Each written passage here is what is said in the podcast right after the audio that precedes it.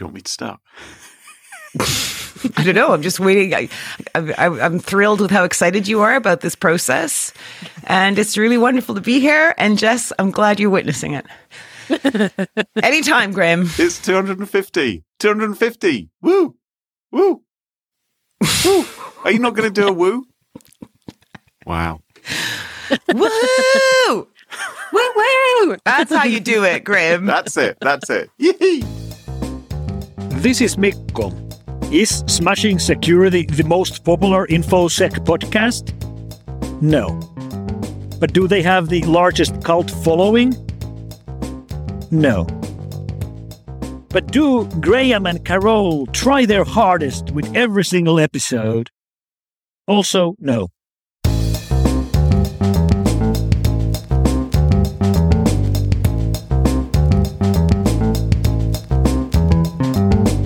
Smashing Security, episode two hundred fifty. Yes, you heard that correctly. two hundred fifty, with Carole Theriault and Graham Cluley.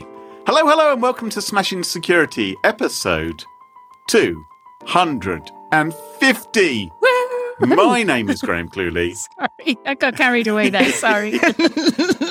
And I am Carole Theriault, and we are joined by Doctor Jessica Barker. Hooray! Hi, hi. Lovely to be here. Really thrilled to have you here. Lovely to have you here, especially on such an auspicious day as our How two hundred fiftieth episode. I am honoured to be celebrating this with you. It is an amazing achievement. Is it? Graham, one day we're going to get to, I think our next milestone has to be three hundred sixty-five, because then we'll have an episode for every single day of the year.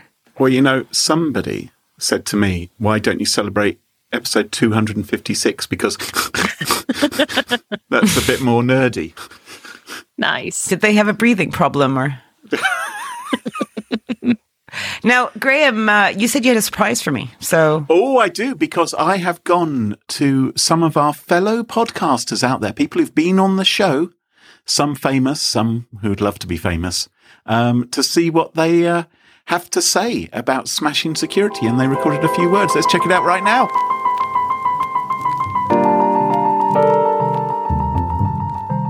Hey, this is Jack Rhysider. Congrats on making it to episode two hundred fifty.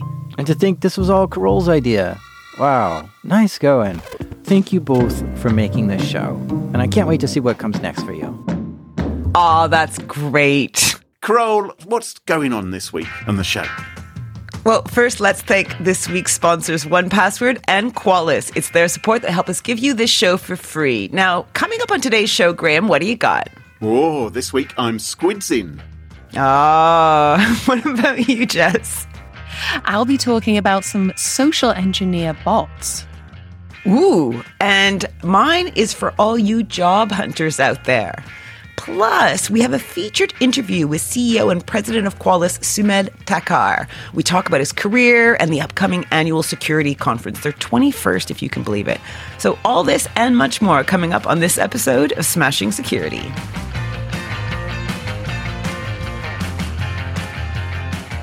Now, Jess, Jess, I have one burning question for you. Uh-oh. I think he wants a new co-host, Jess. I think that's what's happening. I think Jess, I, I want to know if you have been watching the hit T V show Married at First Sight Australia Season six. Um, it's on my list. Can I say that? No, I'm afraid not. I am. We've been talking about it the last couple of weeks. Carole is now watching it. I watched all of it. I binged on it. It's horrific, and it's like heroin. Like you can't, you can't, like you can't get off the train. Oh, not that I've ever done heroin. I'm imagining that's what happens with heroin. What a sales pitch. And Netflix using that on their trailers. Yeah, it's car crash T V and editing and everything. Anyway, Graham, I hate you forever for it. Thank you, thank you. Uh, Jess, you are missing a treat. Because while the rest of the world is watching Squid Game on Netflix, Carole and I, we've been watching horrendous people. Doing horrendous things. Marrying complete strangers. Predictable outcomes. Um, but we can't get enough of it. Is that not Squid Game? I haven't watched that either. No, you haven't seen that no, either? No, not yet, not yet. Have you seen Squid Game, Carole? Nope. Okay, so we're talking from a position of knowledge then about Squid. We're not. You, you've obviously watched it. No, I haven't watched it at all. I just assumed, Carole, you would have seen it. My understanding is Squid Game is like a South Korean remake of The Sound of Music, but with more machine guns. It's something like that. It's a bit Hunger Games. It's a bit gore and violence. It's a bit... You know, I think I got turned off by the fact that everyone talked about it so quickly. Mm. Exactly. And And no, but it's so stupid in a way, because there's like this big conversation where I could have a point of view on it, yeah. and that's kind of cool. But in fact, I kind of was like, oh, too many people are talking about it. I don't want to do it. And now look at me now. I'm exactly the same. And I feel like it's as stupid as watching something just because people are talking about it. Yeah. To not watch something just because people are talking about it. And yet it puts me off. Right. You know? Yeah. It does put mm. me off. I didn't watch Line of Duty for years and years. Because okay. I just thought, oh, everyone's talking about Line of Duty. Same. And then I watched it and I loved it. Yeah. I thought, oh, why didn't I start watching this earlier? Don't, don't throw the baby Jesus out with the bathwater. oh, oh, Mary, Joseph. The baby cheeses as well. Um, so I love a baby cheese. Now, the South Korean horror show, it's been a huge hit for Netflix. Mm. People have been binging on it, and they've been watching hundreds of cash-strapped contestants accept an invitation to compete in children's games for a tempting prize. At least that's what I've read, but with deadly stakes. Can I even ask, is this like a game show or like a fiction-y thing? We don't know. Somewhere in the middle. It's a fictionalized thing. Okay. So it's a piece of drama about some mm-hmm. dystopian future and, you know. Fab. It does sound delish. I'm sure it's good. I'm sure it's good. But it's just too many people are talking about it, so I don't want to watch it. Anyway, it's become a huge deal. And, of course, that means that some people think, oh, hello, Squid Game, that's popular. How can we take advantage of that? So some opportunistic fellows thought, let's do an online version of Squid Game. And so they posted up online six different games, and four hundred fifty-six people take part in each game. What? Right? No, but... You don't have to have them all crowded round the same monitor, Carole. This is online. Are they on the same Zoom? Or how does this work? That's an expensive account. Anyway, they're, they're playing these games, which look a bit like some of the games which are dramatised in the T V show. And um, you've been told because you haven't seen it. Well, well from the screenshots I've seen, yeah, okay. I've seen the trailer for Squid Game. Hence, I know it's like The Sound of Music. Good old research. Yeah, yeah. And uh, so, how do you get to play the online version of Squid Game? Well, you need to be the holder of some squid tokens, and at the end of the game, if you're the ultimate winner of these online games, collects all the tokens, right? Squid tokens. Oh, so you like pay like a token to play, and then the winner of the right. one hundred fifty-six players takes all the tokens. Takes all the tokens. Right. And so people have been buying Squid tokens in order to participate. And Squid tokens, you aren't going to be surprised to find out, is a hot new cryptocurrency. And it's called a play-to-earn cryptocurrency, inspired by the T V show. There's a white paper explaining all about Squid tokens. And they were launched on Tuesday of last week. Okay. So you could mm. buy yourself a squid token for just one U S cent, with the promise that you'd be able to then play to earn online, right, in the game. seventy-two hours later, each squid token, which started off at one cent, was worth four dollars and forty-two cents. Jeez. That's a nice return. An yeah. increase of forty-four thousand percent. Wow. So if you had bought one hundred dollars worth of squid token, right, which isn't an outrageous amount, right? If you'd bought one hundred dollars worth, that would have been turned into forty-four thousand two hundred dollars in just a few days. So a huge amount of money, obviously quite unbelievable. Now, some people thought that it might be a scam because there had been a few clues. For instance, nobody, nobody knew who was behind the squid tokens. Oh dear. And uh, there'd also been messages posted under the name of Elon Musk supporting squid tokens, which I think makes you suspicious regardless of whether it's Elon Musk who's really posting those supportive comments or the fake Elon Musk who's I was just posting thinking those that. comments. Which do you trust more? It doesn't really matter. Do you trust? Yes. Cardboard cutout probably would be my favourite of that, but... Um, furthermore, th- this whole online game, it wasn't endorsed by Netflix. They had nothing to do with it. So someone was kind of riffing off the Squid Game T V show. I can but, see that. That must be happening all the time, like with old right. T V shows. There's probably an Antiques Roadshow crypto coin. Yeah, yeah. Starsky and Hutch. So the biggest concern, though, the thing which made people most suspicious was, well, well what, what happens if you want to get hold of your money? Because you've made suddenly forty-four thousand dollars. Maybe right. You'd like to, maybe mm. you'd like to get hold Time of it. Time to milk right? the cow. Right. Yeah. yeah. The problem was there didn't actually seem to be any way to actually sell squid tokens. Oh, dear. That doesn't bode well.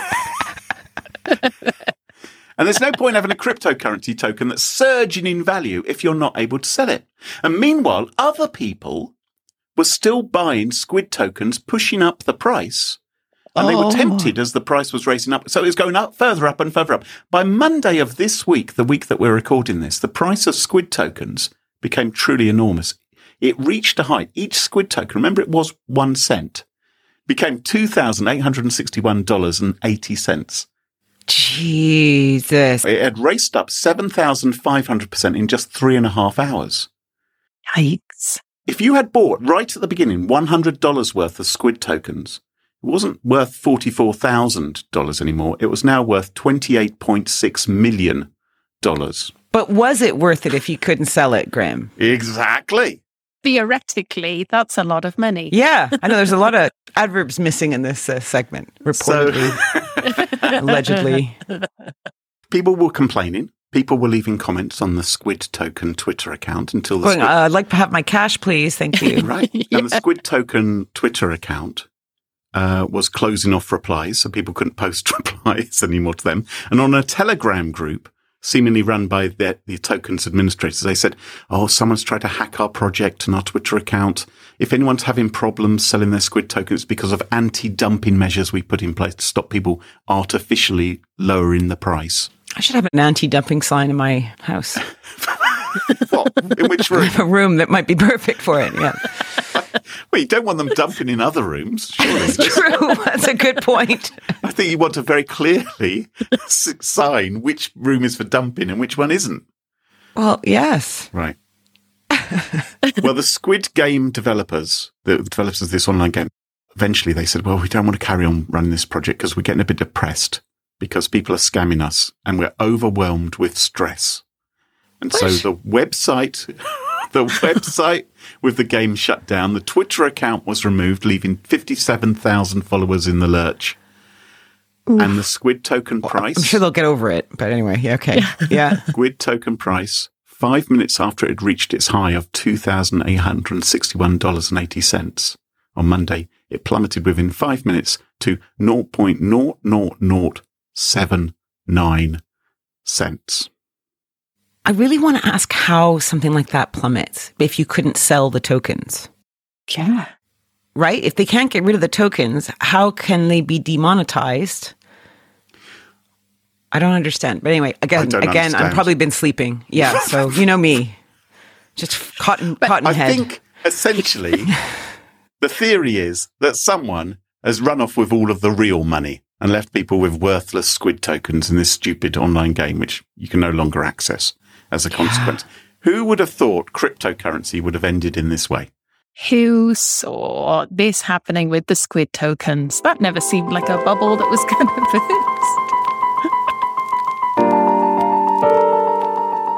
to burst. Dave Bittner here from the Cyberwire, wishing Carole and Graham a heartfelt congratulations on twenty-five hundred episodes. Quite an achievement. I'm sorry, what? two hundred fifty episodes? And how long? Five years?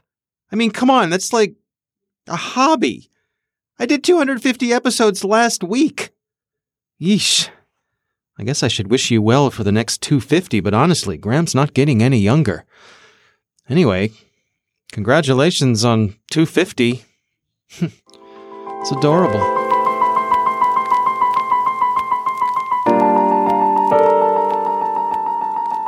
Jess, what have you got for us this week?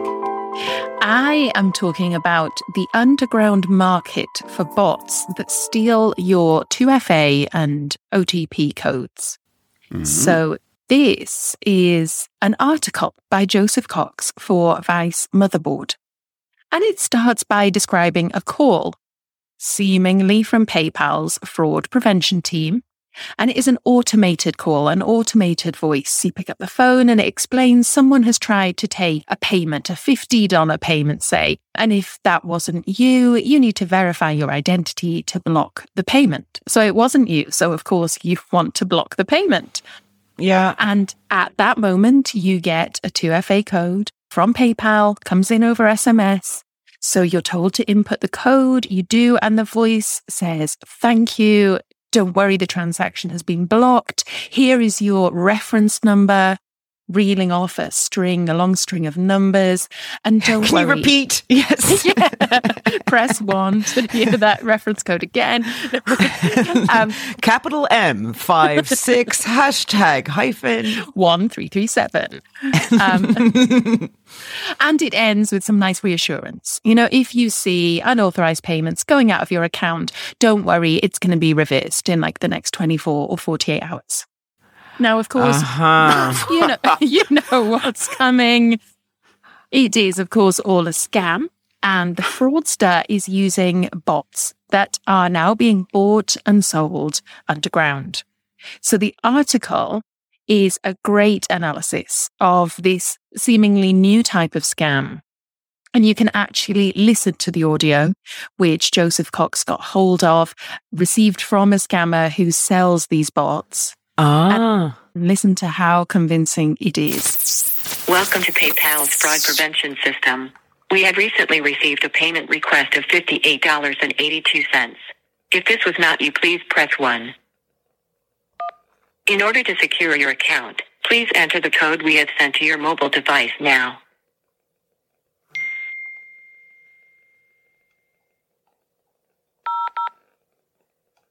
Thank you. Your account has been secured and this request has been blocked. Please make sure to only enter your password at PayPal dot com. Don't worry if any payment has been charged to your account, we will refund it within twenty-four to forty-eight hours. Your reference I D is one five four nine nine two six. You may now hang up. The thing is, though, if I get an automated voice on the phone, like, I just hang up, always. They could be saying anything to me. Yeah, but I think at the same time, we're getting more and more used to them, don't you think? I don't know if I am, but I don't think I answer my phone enough. Yeah, I'm the same. Well, I don't Just think let... they all talk like Derek the Dalek anymore. Some of them are increasingly convincing. Hi, this is Elon. Look at the guy who uh, announces our show every week, right? He's What, convincing. Steve? He's great. Yeah, Steve. Love Steve. Have you not met him, Graham? What's Steve got to do with this? And I think if you if you go so far as to listen to the message, like for some people, you're right. They'll pick up the phone, they'll hear an automated voice, they'll hang up. Other mm. people, if they are likely to listen to the message, then maybe they're more likely to be persuaded by it. Uh-huh. I think that's fair. Mm-hmm. I think that's definitely the case, because particularly when you're dealing with a large organization, or like a large financial institution, it's not unusual, is it, to get an automated message saying this is a call from so-and-so, ring us back on this number, or, yep. you know, press this number to go through our our switchboard system. I've had this recently from a gym, um, trying to leave this gym. As we all know, that's impossible. And they keep they keep ringing me with an automated voice message saying I have to call them back, which obviously means I'm never going to call them back and they're going to continue taking money from me. Hang on, Jess, it's November. You're trying to leave a gym in November. I thought the traditional time to leave a gym was at the end of January. Yeah, but I, I haven't watched Squid Games. I like to buck trends. We've established okay. this. All right, okay. But what's interesting, I think, is how this can lower the barrier Of, of entry to criminals, right? It's another kind of cybercrime as a service.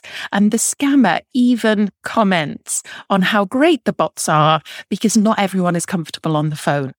So if you're the awkward type of criminal that doesn't have a great telephone manner, don't worry, these bots will do the social engineering for you. Yeah. So I actually heard this audio from Joseph Cox before he published. He was mm. kind enough to share it with me. And that's one thing we spoke about, you know, how this lowers the bar for criminals and the fact that as we get more accustomed to communicating with bots, the more, of course, cyber criminals are going to try and subvert it and take advantage of the fact that we're using that and we're more comfortable with speaking with robots. Yeah.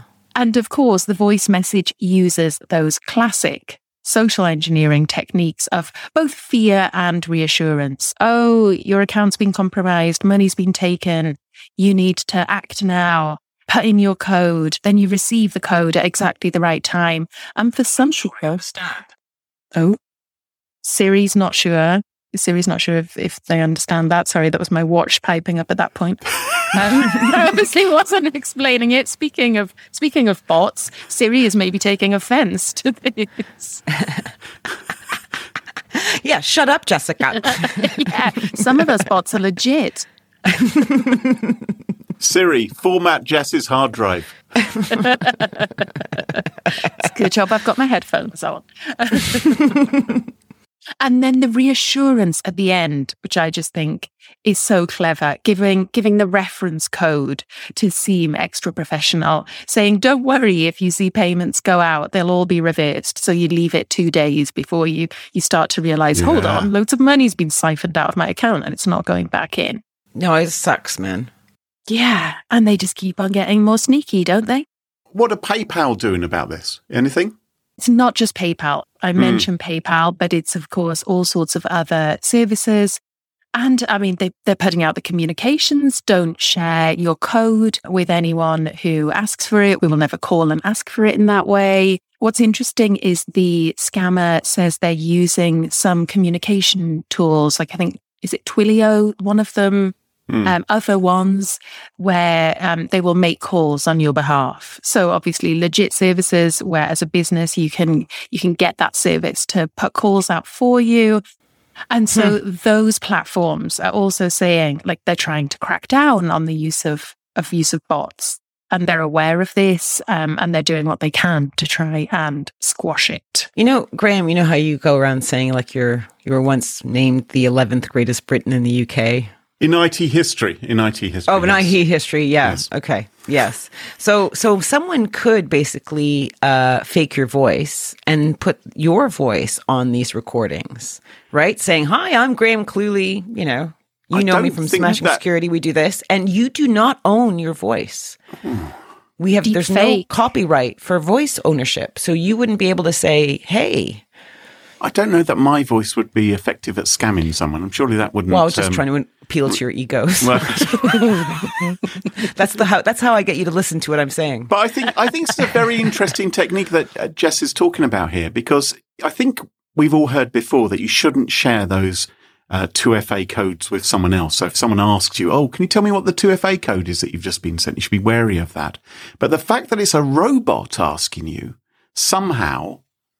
Yeah. Might reassure people and think, oh, well, I'm just dealing with some automated system. Maybe this is part of PayPal or whichever other company it is that's called me yeah. up.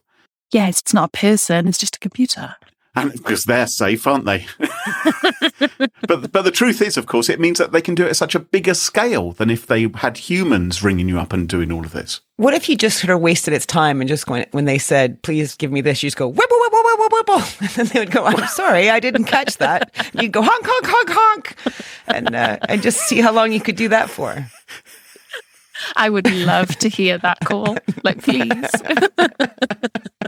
Talking of recording, someone else has been in touch about our two hundred fiftieth episode. Let's hope they've got something nice to say. I hope so. Why would you? Why would? Why would they not? Because oh. some of them didn't. some, some of them were a bit catty, naming no. their names. No. Yes. two hundred fifty episodes. Blimey, I didn't think Graham was capable of lasting that long. Long time to stick to the same formula, jingles, and four guests. You guys are like the Hutch to our Starsky. The Lacey to our Cagney. The Doyle to our Bodie. The Hutch to our Turner. The Danny DeVito to our Arnold Schwarzenegger. The Robin to our Batman. The Rodney to our Del Boy. The Cheech to our Chong. The Canine to our Doctor. From all of your friends at Host Unknown. Uh, oh, oh. Officially more entertaining than Smashing Security. In your face!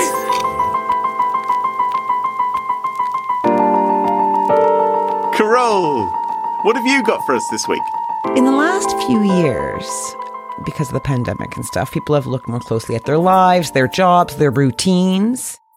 And according to ProPublica, millions of people have just upped and quit their jobs, right? Looking for a new life or a new way of life.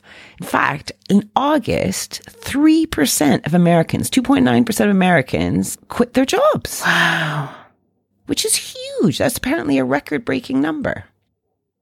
Mm. And to add to the mix, there's a glut of laid-off workers scrambling for work. So we're seeing this really huge churn in the labor market, particularly in the States, mm-hmm. although I'm sure it's happening elsewhere.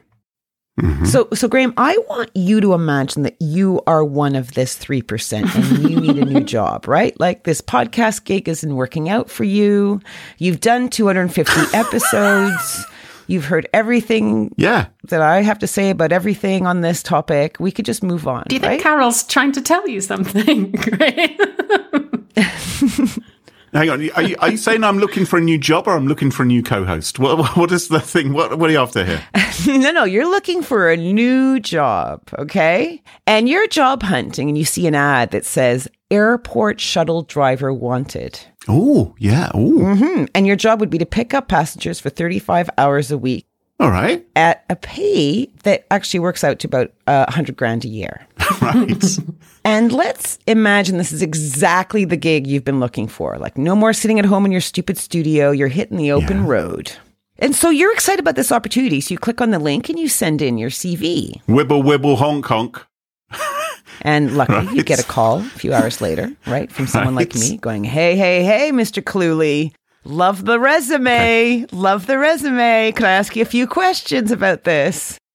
And then, okay, so let's play along. So I might say, have you ever fallen asleep at the wheel, Mister Cluley? Mm, well, what do you mean by asleep? I mean, I might have had a little nap. I mean, I haven't really sort of... Uh, Excellent. No, okay, okay, good. Right, excellent. Okay. How do you feel about picking up celebrities?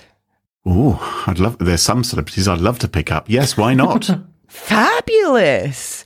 And what would you do if passengers got all hot and smoochy in the back seat? Would you avert your eyes or, you know, get your phone out? Turn on the webcam, post it on Instagram and TikTok. Fabulous.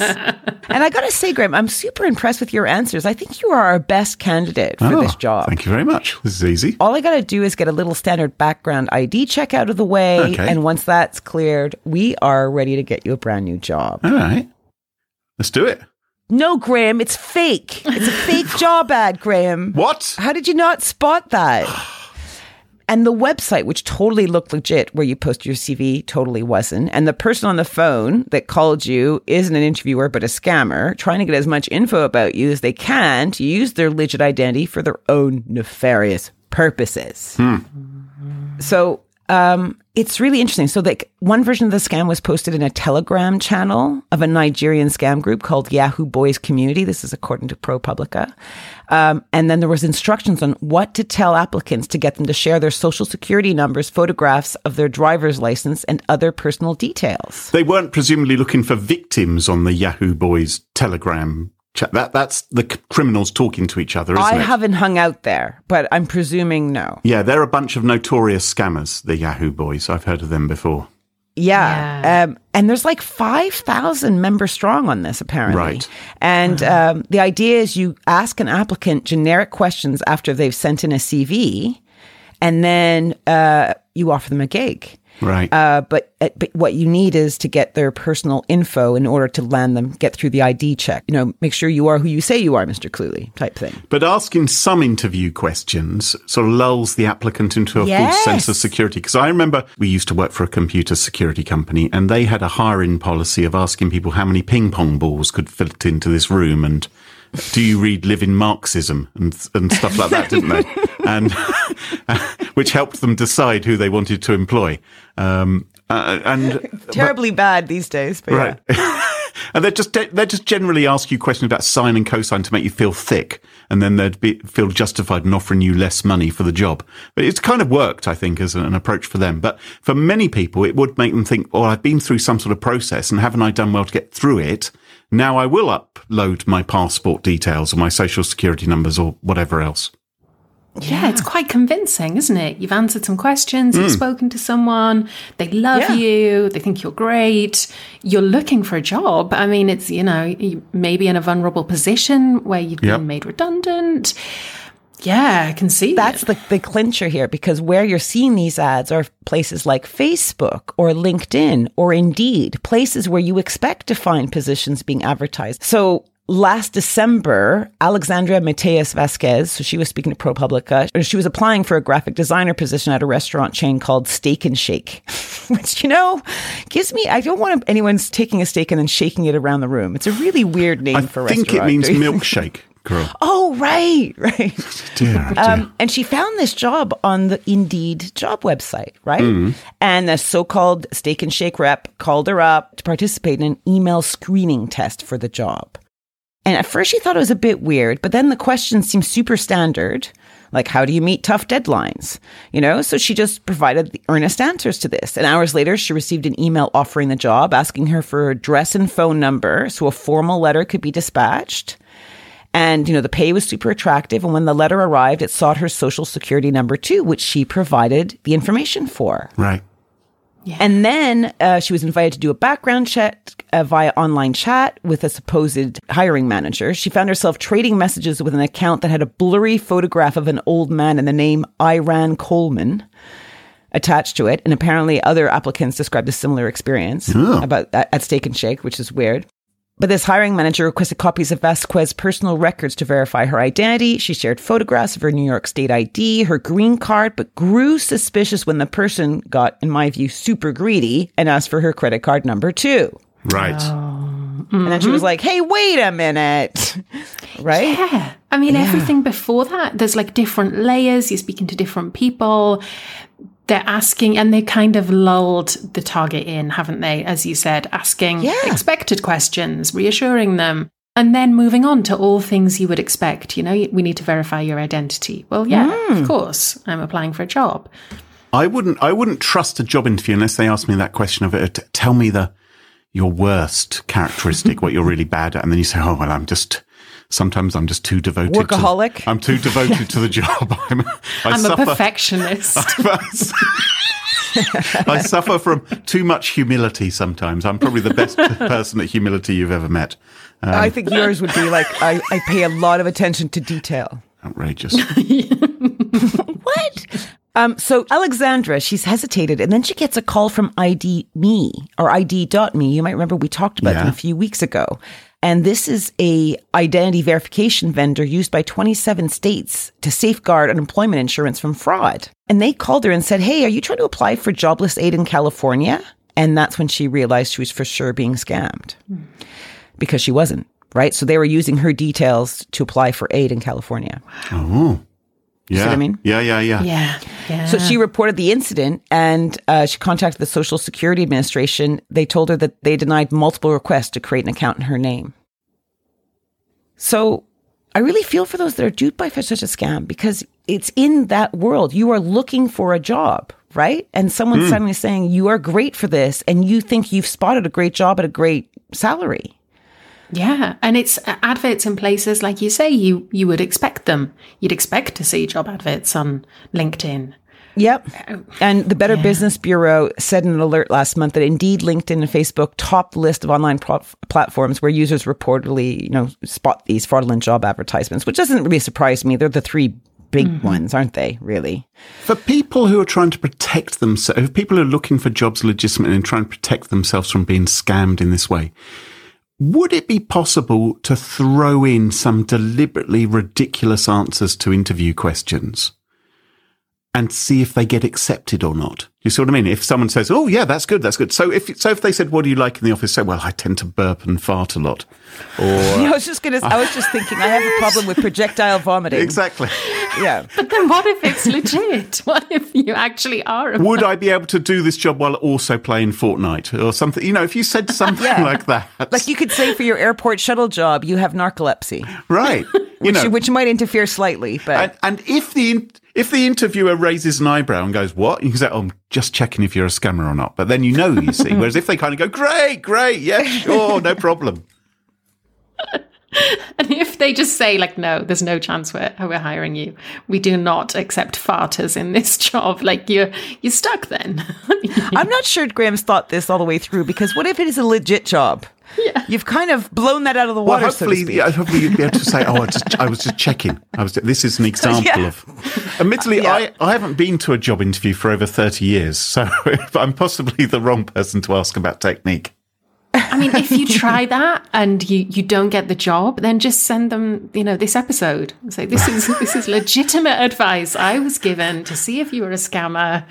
No, it's legitimate how... advice that I gave to the world is what it is. Let's crack on, shall we? From startup to enterprise, one password makes it easy for your team to store, generate, and share strong passwords. The less time you need to spend dealing with hacks, phishing scams, lost passwords, the better, right? Well, it's not just for I T and security teams. All kinds of teams inside your company, like finance, H R, legal, marketing, they can also store and share sensitive information, such as business credit cards, sensitive documents, and shared logins inside one password.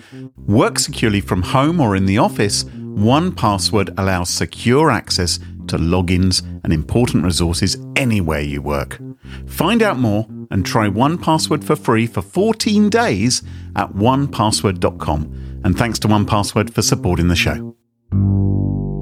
Qualys, one of the pioneering providers of disruptive cloud-based I T, were one of the first SaaS security companies. And they deliver continuous critical security intelligence via their Qualys cloud platform and integrated cloud apps. Plus, their twenty-first annual security conference is coming up between November fifteenth and eighteenth this year in Las Vegas. But you can also attend online. One cool highlight is you'll get a keynote speech from Chris Krebs, former director of CISA, with further talks around the role of automation in security.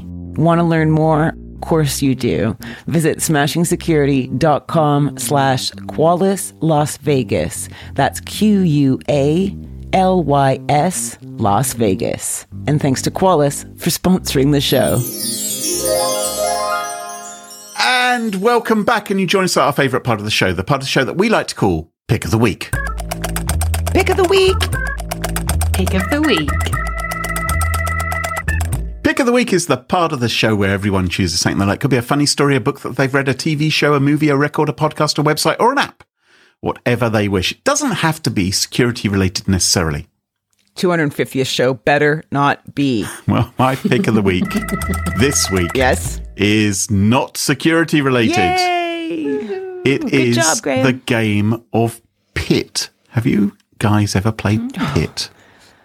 No. no. Oh, Carole, next so. time you invite me over, I'm going to mm-hmm. bring Pit with me. It's good okay. fun. It is a fabulous, raucous card game that I remember from my youth. It's been in existence since nineteen oh four, according to Wikipedia, inspired by the Chicago Stock Exchange, also known as the Pit. And what happens is this. You deal out cards. So you have a, you have three or more people, right? You deal out cards. Not playing cards. These are special cards. Cards with different commodities on them, like uh, wheat, barley, flax, rye, et cetera, right? Whatever the commodity is. Right. And your mm. mission in the game is to get a complete set of the same commodity. So you've all got cards. You don't know what other cards other people have, but you have an option to trade. So you can put down, for instance, you, you may have two flax, for instance, which you want to get rid of in order to get more barleys, right? And so you'd, you'd put them down, face down, and go two, two, two, two, two, two, two. And other people, meanwhile, are doing the same, right? So someone may have put down two cards or three cards or four cards, or whatever. And if you get a match and you want, you can then swap with the other person without looking at their cards. Are you going through the entire rule book of it? No, but I'm explaining how it works. Now, there's no taking turns in Pit. It is just chaos because everyone's shouting out two, two, three, three, three, et cetera, et cetera. Oh, my God. It's very raucous. Sounds like hell. It's- yeah. And so then, it's like a trading floor, basically. It is exactly like a trading is capitalism. floor. capitalism. That's right. Yes. And then at the and when you get a set, you go, corner, right? Which means that you've done it and you win some points. Now, what do you shout? Corner. Corner. Yeah. Corner. Corner is what you shout. Corner. I don't know why. Um, and uh, different commodities have different... Anyway, it's a lot of fun. I haven't even mentioned the bull and the bear cards. Don't worry about that. We'll... Surely you're going to give us instructions to play Pit. So, oh no, we need to buy the... You need to have the exact cards. You, I'm you sorry. need the yeah. cards. You could make your yeah. own, to be honest. If you go to the Wikipedia page, you know enough basically to, to create your own set, or you can go out and buy them. Some modern implementations of Pit have a little bell you can ring, but I think it's more fun to say corner um, when you do it. And uh, Pit is a... T- Look... There will be someone listening to this who knows this game and will agree with me that this is an enormously fun game. I would, I'd love to have independent verification of that. Next time I'm I... at your place, we are going to play Pit. Okay. And you can report back to Can't the listeners. Wait. All right. I want to hear all about this. And that we'll is, invite you, wait. Jess. Don't worry. That is my Pit of the week. Oh. Jess, what's your pick of the week? Well, I have become mildly obsessed over the last eighteen months with T V shows that essentially are about making or restoring things, particularly oh. if they have an element of competition. And so my latest watch in this uh, in this genre was Metal Shop Masters on Netflix. Oh. And oh. basically, it's a group of, it's an American T V show, a group of metal artists who have to take like scrap metal and then they torch it, they cut it, they weld it, and they make creations according it, to a brief. Is it like Scrap Heap Challenge with an arty twist? It sort, it sort of is. I do I feel like there it. could, I do feel like there could be more challenges. Particularly in the uh-huh. final, I'm just leaving that as a note for Netflix. But, but I think it's it's so therapeutic, you know, particularly when our day jobs are about people who break things, break technology, exploit people. It's so therapeutic to watch people just yeah. build something beautiful out of basically scrap metal. Yes, I'm watching the trailer right now. It's a bit like the Great British Bake Off, isn't it? But with metal rather than soggy bottoms. It is, exactly. And I mean, there's so many of these shows. The one where people make um, make weapons is quite fun. Forged forged with fire, that's a good one. Whoa. Blown Away, where people do the do glass blowing. Amazing. Ah. Love that one. Highly recommended. And I think I, I partly like them because it is just so far out of my skill set or my potential yeah. ability. If you gave me a pile of scrap metal and told me to make something, you could give me ten hours and you will end up with me showing you a pile of scrap metal. That's that's the limit. I'm Do you really... not find these shows, though, give you a false sense of, hey, that doesn't look that hard. I could go do that. Like, I've watched one of these, like, make your own small house. And I'm like, yeah, I could do that. Oh. Tiny house. Like, yep. Yeah. Same. Anyway. Same.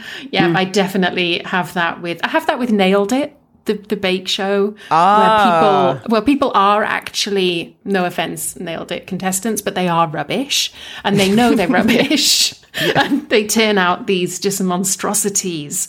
So when I watch that, I know I can do better. Is it about fingernails or is it about nails no. as in hammers? Although Nailed It with fingernails would be good. But no, this yeah. is like Nailed It. Um, and it's sort of the British Bake Off, but it's American. Mm. And it is people who have to recreate a sort of baking work of art. But they choose oh. people who know that they're terrible at baking. So what they produce is horrendous. Um, oh, and oh, and some of fun. the shows... Oh, they're hilarious. And when I watch that, I'm like, yeah, I can do better.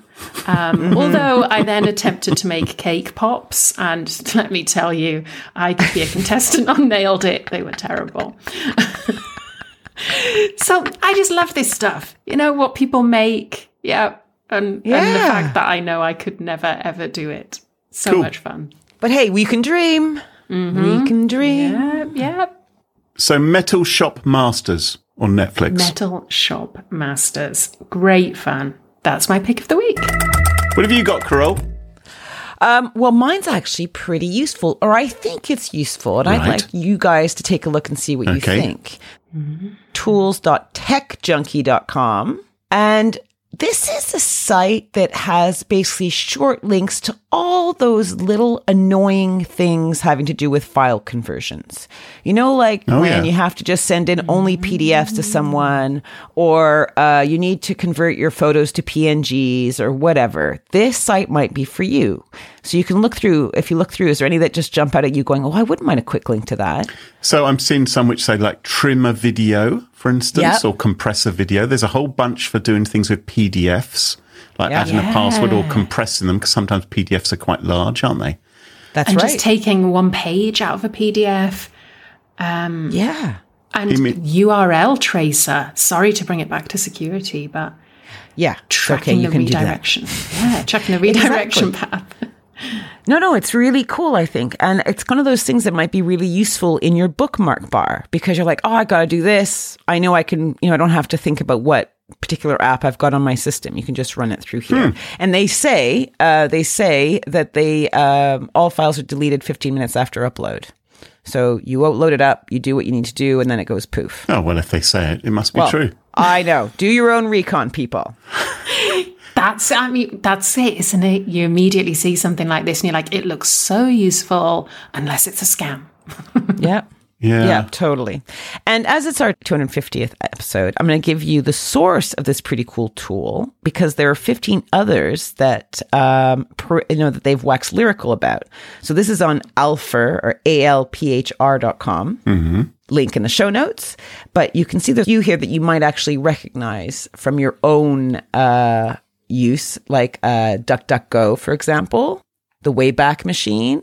So this is just a, a list def- of other sort of oh, quirky, handy yes. websites. It, they're called fifteen secret websites, but there's a few having to do with news, um, arts, uh, searching and reference, and then uh, there's math ones, academics. So it's worth checking. There's some quite good ones here. Okay. Nice. Um, so there you are. Those are my picks of the week. A useful thing after you finish playing Graham's game and watching Jess's T V show. I think Jess and I, we're, our picks a week are more fun than yours, to be honest, Carole. um, oh, we've got a featured interview this week, haven't we? Yes, Ooh. we do. Listen up.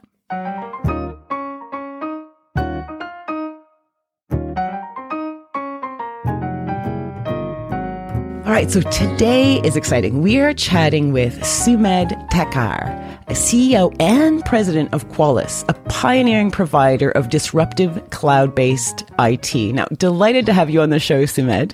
Thank you for having me. Now, Qualys has been around a long time. You must be one of the first SaaS security companies to have ever even existed. Yeah, you know, we really pioneered this uh, notion that you can deliver scalable and cost-effective security solutions. And uh, when we started back then, the words uh, SaaS and cloud as the nice marketing words today did not exist. So it was uh, very interesting. But the mm. idea, uh, you know, came even before the terminology SaaS was really used publicly. And so we're quite excited about the innovation that we brought in into cybersecurity and have continued to build on top of that with our belief that the SaaS model and the cloud model is the best scalable model for today's needs for cybersecurity.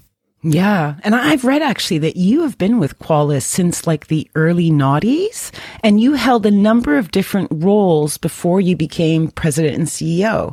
And I was curious if you thought having those different roles really helped give you the skills to be C E O, if it helped you out at all.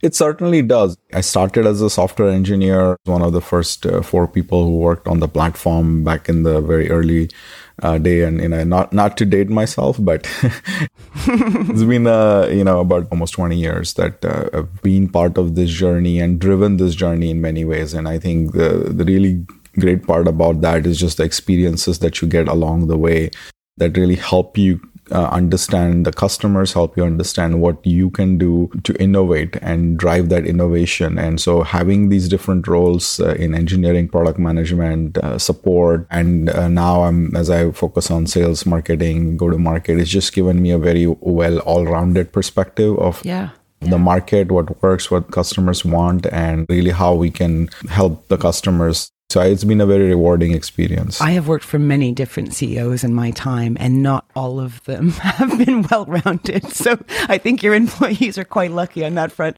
Now, Qualys and you are going to be hosting your twenty-first annual security conference in Las Vegas on November fifteenth to eighteenth. And this is also an online opportunity. So what can you tell us about this event? Yeah, I think first of all, we're quite excited to do this as a hybrid event. I think we have been very committed to getting uh, everybody back into having uh, meetings, face-to-face interactions that yeah. really help increase productivity. And uh, and that's been one of the things why we've been pushing this year to really participate in this conference in person because of COVID last couple of years, uh, or at least last year, we couldn't do the conference in person yeah. to do a virtual conference, which was very well attended. And this year, we're going to do a hybrid. The reason this conference is really well attended and appreciated because we really focus on showcasing the innovation that Qualys is doing at this conference. And this is about our engineers uh, getting an opportunity to work directly with our customers, understand from them how they look at the challenges that they face in the cybersecurity realm and how they can solve them. And then the ability for them to showcase the innovations and get feedback from customers on the direction that we're going. So for customers and security professionals, it's a great opportunity to come and interact with other security professionals who are in the same space trying to solve the same problems and have that interaction with each other to really understand how somebody else might be solving a cybersecurity challenge that you may be facing. And then it's also great because we one of the things we offer here is two days of free training on the Qualys capabilities. So for a lot of them, Ooh. It's great to come have a refresher. For two days, we go through many different capabilities, and that's one of the the most uh, liked uh, aspect of it. Yeah, it's you know it's true. After the pandemic, I think a lot of I T professionals have been have had to work in silos and have had to react to constant requirements from you know staff across the company requiring access to this and that. And I'm sure a lot of people feel a bit stressed out. You know, we're gonna make sure that we follow all protocol from a safety perspective, keep everybody safe. But that in-person interaction, being able to talk to each other in person, being yeah. able to to do a quick diagram on the back of a napkin on the table uh, sometimes you know brings you a lot more value than trying to schedule a Zoom call with somebody. It takes time, and then people are distracted with other things. So well, I know from the I T professionals in my life that they cannot wait to get back out there safely, of course, but they are just dying to start networking again and building their networks and building, you know, relationships with people that can help them along their, you know, work I T journey, security journey. I noticed as well that Qualys has launched a number of new cybersecurity solutions to help businesses get to grips with this new working world. And one I noticed was a ransomware risk assessment. Can you tell us about that? Yeah, um, it's been quite exciting to kind of launch this service to help the situation that we are in with ransomware attacks. If you look at where Qualys started and where we are today, customers have just way too many tools that they have to use for cybersecurity, mm. individual siloed solutions that don't work with each other. And a lot of times people just don't know what they have on their network. So when we started developing this platform and expanding it, we took a step back and we said, really, at the end of the day, cybersecurity professionals are looking to do three main things. One is find all devices in their environment, which is their asset inventory. Second mm-hmm. is do your best effort to reduce your risk by patching, uh, hardening, fixing what you can, uh, C I C D pipeline scanning. So now you've done everything to make sure that you've eliminated as many possibilities of somebody coming in the environment, which is reducing your risk. And then the third part is to monitor. If after all of that, somebody gets into your environment, can you actually keep track and take some action on it, which is typically your E D R solutions or your SIEM X D R solutions. And so what we did is we took a step back and we said, let's put all of these capabilities together on a single platform so customers can go from detecting something to actually taking action on it very, very quickly because it's all in one tool rather than having to go to multiple tools, right? Instead of just going and launching some free marketing gimmick, we said, why don't our researchers go and they spend a bunch of time analyzing uh, ransomware attacks over the last five years so that we oh. can actually find out what techniques are used by these families. And it's, you know, it's a kind of a mafia, right? So they have uh, families of ransomware that basically do different attacks leveraging similar techniques. And so kind of each family has a characteristic of how they uh, go about and what they focus on from an exploitation perspective. And based on our research, we identified about a hundred or so very commonly used vulnerabilities and techniques that are being uh, exploited by these mm-hmm. attackers. We created a very simple workflow which was actionable and measurable, which says, okay, get into uh, the Qualys assessment tool. It is going to focus and show you exactly those issues that exist in your environment that map to that. So that ability to find your asset, detect the vulnerabilities, prioritize them, and patch them. Is, is that is what the service does on a single platform. I mean, I'm sure a lot of listeners out there that haven't worked, you know, haven't rolled up their sleeves and worked in an I T or a cyber environment just can't really understand how it's so difficult, uh, the environments these days. But especially since the pandemic, the number of apps that people are using simply to communicate and store data and share information, it is astounding. Yeah, you know, this is always the sort of the battle between the innovation and the safety and all of that, right? Like how fast do you go? And and you see that today with self-driving car technology, right? There's people mm. are trying to go very fast on the technology. And then, you know, you, you kind of have this pull from, well, how safe is it? Is it safe? So that kind of pulls back some of the innovation, but in a positive way, because you can't have this innovation without the security aspect. And the same thing is happening in uh, in I T and security. As we have been entering this new world of cloud and containerization, there's a lot of very uh, new innovation that is happening in terms of I T and how you deploy apps and lots of databases. In the past, it was only one database that or two databases that you could use. So the positive side is there's a very fast growth of expansion in the technology uh, that is being used, so we can have nimble and very scalable and nice apps that we can use. The flip side of that is that it creates obviously an architecture where you have a lot of different things. Data is stored in many different areas and right. thing is moving at a fast speed, and the I T team doesn't always communicate that, or most of the time communicate that fully to the security team. So they, they they see that there's a bunch of servers running, but they don't quite know what is running on each one of them. Exactly. What we are going to talk about is what are the challenges coming from moving into cloud containerization from a security perspective, right? And what are the solutions? What are people looking at out there? And obviously how Qualys platform is going to help you sort of see the full picture, so that in the same platform, you can manage your remote laptops for the employees, where you can manage your cloud and your container environment and your handheld mobile devices, all of that. So you can get a bigger and better picture of the risk in one place. And that's really the focus for us here. Yeah, and it's great because you'll be able also to get pain points from people out there, from people going, this is what I'm having trouble with, with my employees, and what solutions or what advice do you have for me? And this is a great place for them to do that.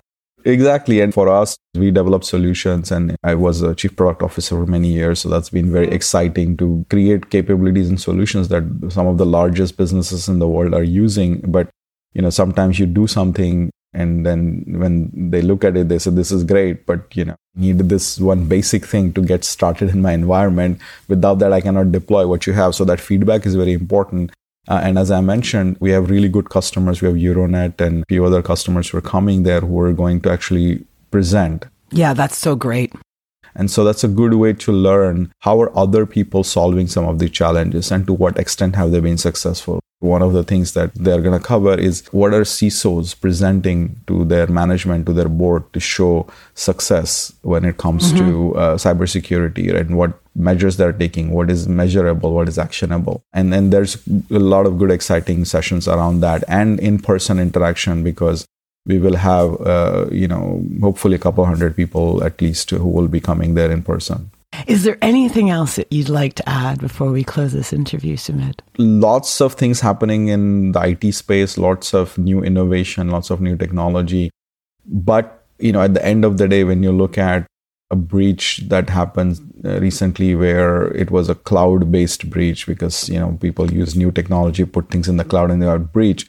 But if you go and look at it, a lot of time, it's just the same basic issue that we have had for many years, which is mm. cloud asset was misconfigured. Oh, we didn't change the password. We used a default password. Oh, we didn't apply a patch that was available, or we didn't close this particular port. So I think a lot of times as we are looking at the expansion of I T and, you know, it, it may seem daunting. I think it is very important to be able to take a step back. A lot of times it just comes down to the basics, just the basic hygiene of mm-hmm. detecting and misconfigurations, fixing vulnerabilities. And the, the basic process of security at that point is just the ability to find your devices, do everything that you can to reduce your risk, and then make sure that you're able to monitor and detect any threats in the environment. And uh, I think that's the journey that Qualys is pioneering in, in a single platform to do all of that. And so really uh, looking forward, I really encourage your listeners to come and join us at the conference and tell us and give us feedback so we can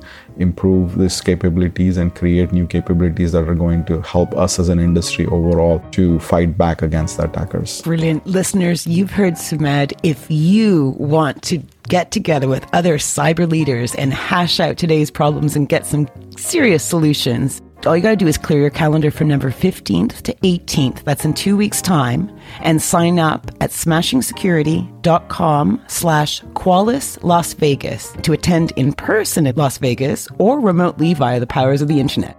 That link again is smashingsecurity.com forward slash Qualys Las Vegas. Sumedh Thakar, C E O and President of Qualys, thank you so, so much for your time today. Thank you very much. It was a pleasure being with you, and I wish your listeners a great day. Brilliant. Thank you. Terrific stuff. Well, that just about wraps it up for this week. Jess, I'm sure lots of our listeners would love to follow you online, find out what you're up to. What's the best way for folks to do that? You can find me on Twitter at Doctor Jessica Barker and check us out at cygenta dot co dot uk. And you can follow us on Twitter at Smash Insecurity, no G. Twitter wouldn't allow us to have a G, and we're also up on the Smash Insecurity subreddit as well. And don't forget, to ensure you never miss another episode, follow Smash Insecurity in your favourite podcast app, such as Apple Podcasts, Spotify, and Google Podcasts. And, of course, thank you to this episode's sponsors, Qualys and OnePassword, and, of course, to our wonderful Patreon communities. Thanks to them all, this show is free. For episode show notes, sponsorship information, guest lists, and the entire back catalogue of more than two hundred forty-nine episodes, check out smashing security dot com. Until next time, cheerio. Bye-bye. Bye. Bye.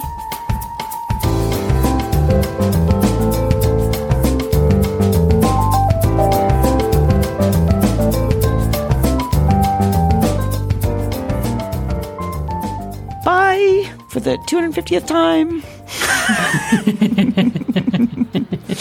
though. Well, the, the last We're going to two... do a few more. Are we going to do a few more, Graham, before we throw in the towel? You've got to get to two fifty-six. two fifty-six and yeah. then three sixty-five. Okay, that's good true. point. Yeah. Okay, then three sixty-five. Jess, Jess is giving us the, the strength to carry on. two fifty-six, yeah. five twelve, one thousand twenty-four, two thousand forty-eight, four thousand ninety-six, eight thousand one hundred ninety-two, one thousand six hundred.